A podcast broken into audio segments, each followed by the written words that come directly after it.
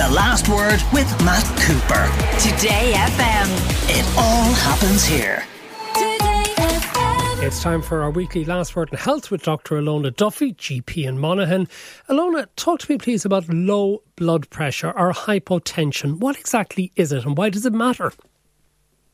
So it's interesting. Most talk is about high blood pressure and and that the worry and concern about it. But most people have symptoms. More people have symptoms because of low blood pressure than high blood pressure. So I suppose, as you say, what is it? Well, blood pressure, first of all, is kind of the measurement really of the pumping action of our heart. And when your GP is doing it, they'll check two things. They'll check the top one called the systolic and the bottom one. The, so two measurements and two readings. And for those of you who have blood pressure monitors at home, you'll often see two coming up. The first one, the higher reading, is a measure of the actual pump action when the heart pumps, and the next is the relaxation thing. So um, Um, when what is low blood pressure? Low blood pressure, we're kind of now saying is really if your blood pressure is probably below 90 over 60. They're the two readings that we talk about. Now, blood pressure varies in everybody, and some people can manage to have a fairly low blood pressure reading like that without any symptoms, but other people actually will get side effects and symptoms with it. So your body may adapt to having low blood pressure, and it may be not a problem to you, whereas others it will, and it'll tend to be causing the lightheadedness, the dizziness, perhaps making you feel a bit nauseated, blurred vision if it suddenly kind of drops, generally weak. Sometimes for older people, if they get a drop in their blood pressure, confusion, and obviously fainting. That's okay. the other final one. Okay, and then can it get very serious? I mean, those might seem like irritations, are they, rather than being a sign of something really serious?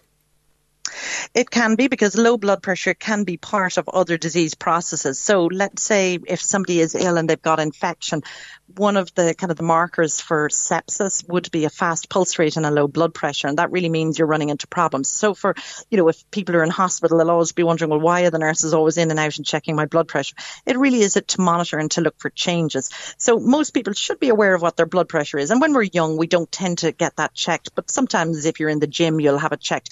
As you get older from the age of 50 up, really you should have had your blood pressure checked at least once at that stage and be aware, is it something you need to worry about? So people will know if there's someone who has low blood pressure. They may have presented to their GP or their pharmacist and had it checked and be aware that it is on the low side of normal, but for them it's normal.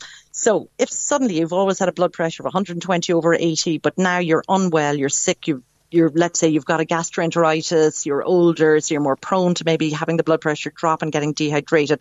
Your blood pressure goes really low and your heart is beating fast. And the reason the heart beats fast is it's trying to make up for that low blood pressure because the low blood pressure means the circulation of that oxygenated blood is affected. So the heart's trying to pump faster to try and get that low blood pressure oxygenated blood round further, but actually it's just creating more and more stress on the heart. So is it a worry? It's a worry if it becomes, and it's new, if it's a worry if it's symptomatic. So you're having faint like episodes, you're feeling dizzy, you're feeling nauseated, and the other symptoms we discussed.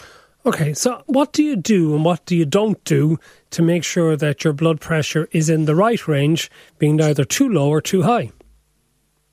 Well, for those people who perhaps the blood pressure has become low, it's trying to reverse some of those causes dehydration, probably the biggest one at this time of the year where people are sweating off more fluids. They're perhaps not drinking as enough as they need. And sometimes during the heat, our appetite's affected, so we won't drink as much. And always really important to remember that as we get older, we lose our sense of thirst. So we don't realize we're thirsty, therefore we don't realize we're dehydrated, and therefore we're more likely to find our blood volume low because we're dehydrated. So number one, replace your fluids if you're feeling weak and faint, like lie down. So the big thing is just by lying down, we, we kind of stop that risk of fainting. And obviously, if people have very low blood pressure, we'll raise their legs. So sometimes if somebody's fainted or is fainting, people will try to keep them upright. And that's the wrong thing. Get them onto the ground, get them into a comfortable position.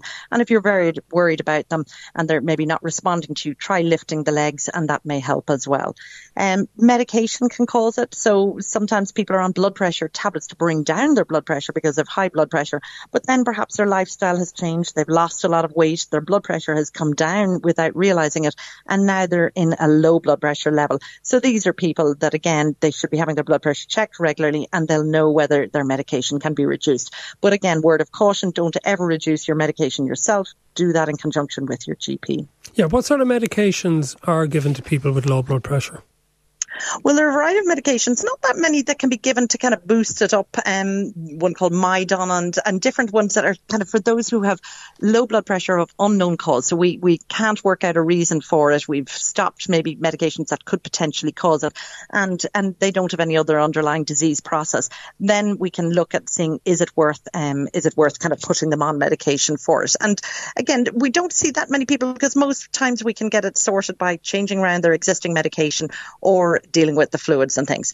Interesting, one other cause, and that can be a predictor of, of, low blood pressure, can be a predictor of Parkinson's disease. So if we find people getting sudden drops in their blood pressure, perhaps an example would be they're walking along and they stop to chat to somebody and then boom, their blood pressure seems to drop. And just looking out for that along with other signs of Parkinson's, it can sometimes be one of the early signs. Again, it's a small risk, but it is there. Is it a good idea to have a blood pressure monitor at home? I think, yes, I think we're getting to the stage where blood pressure monitors are cheap and affordable. Um, having a blood pressure uh, monitor at home is really good, especially as you become older or if you have any, any other health issues such as heart disease, etc. So you're able to monitor it, but it's how you do that. So the rule of thumb is that when you're checking your blood pressure, it should be at rest. It shouldn't be when you've just come in from a run or you've just had a big meal or had a cup of coffee, because all of those things will naturally put up your blood pressure. And the blood pressure reading we want to see is your resting blood pressure.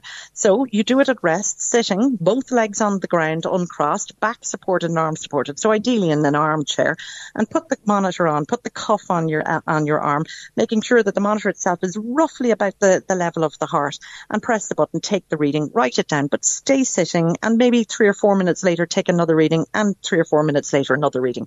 And the best reading is probably the lowest of those three readings at rest. And it's worth, you know, every now now and then just doing that and keeping an eye on your blood pressure. It's a good way of picking up low blood pressure. It's also a good way of picking up high blood pressure. Thank you very much, Dr. Illona Duffy, for joining us for the last word on health. The last word with Matt Cooper. Weekdays from 4:30.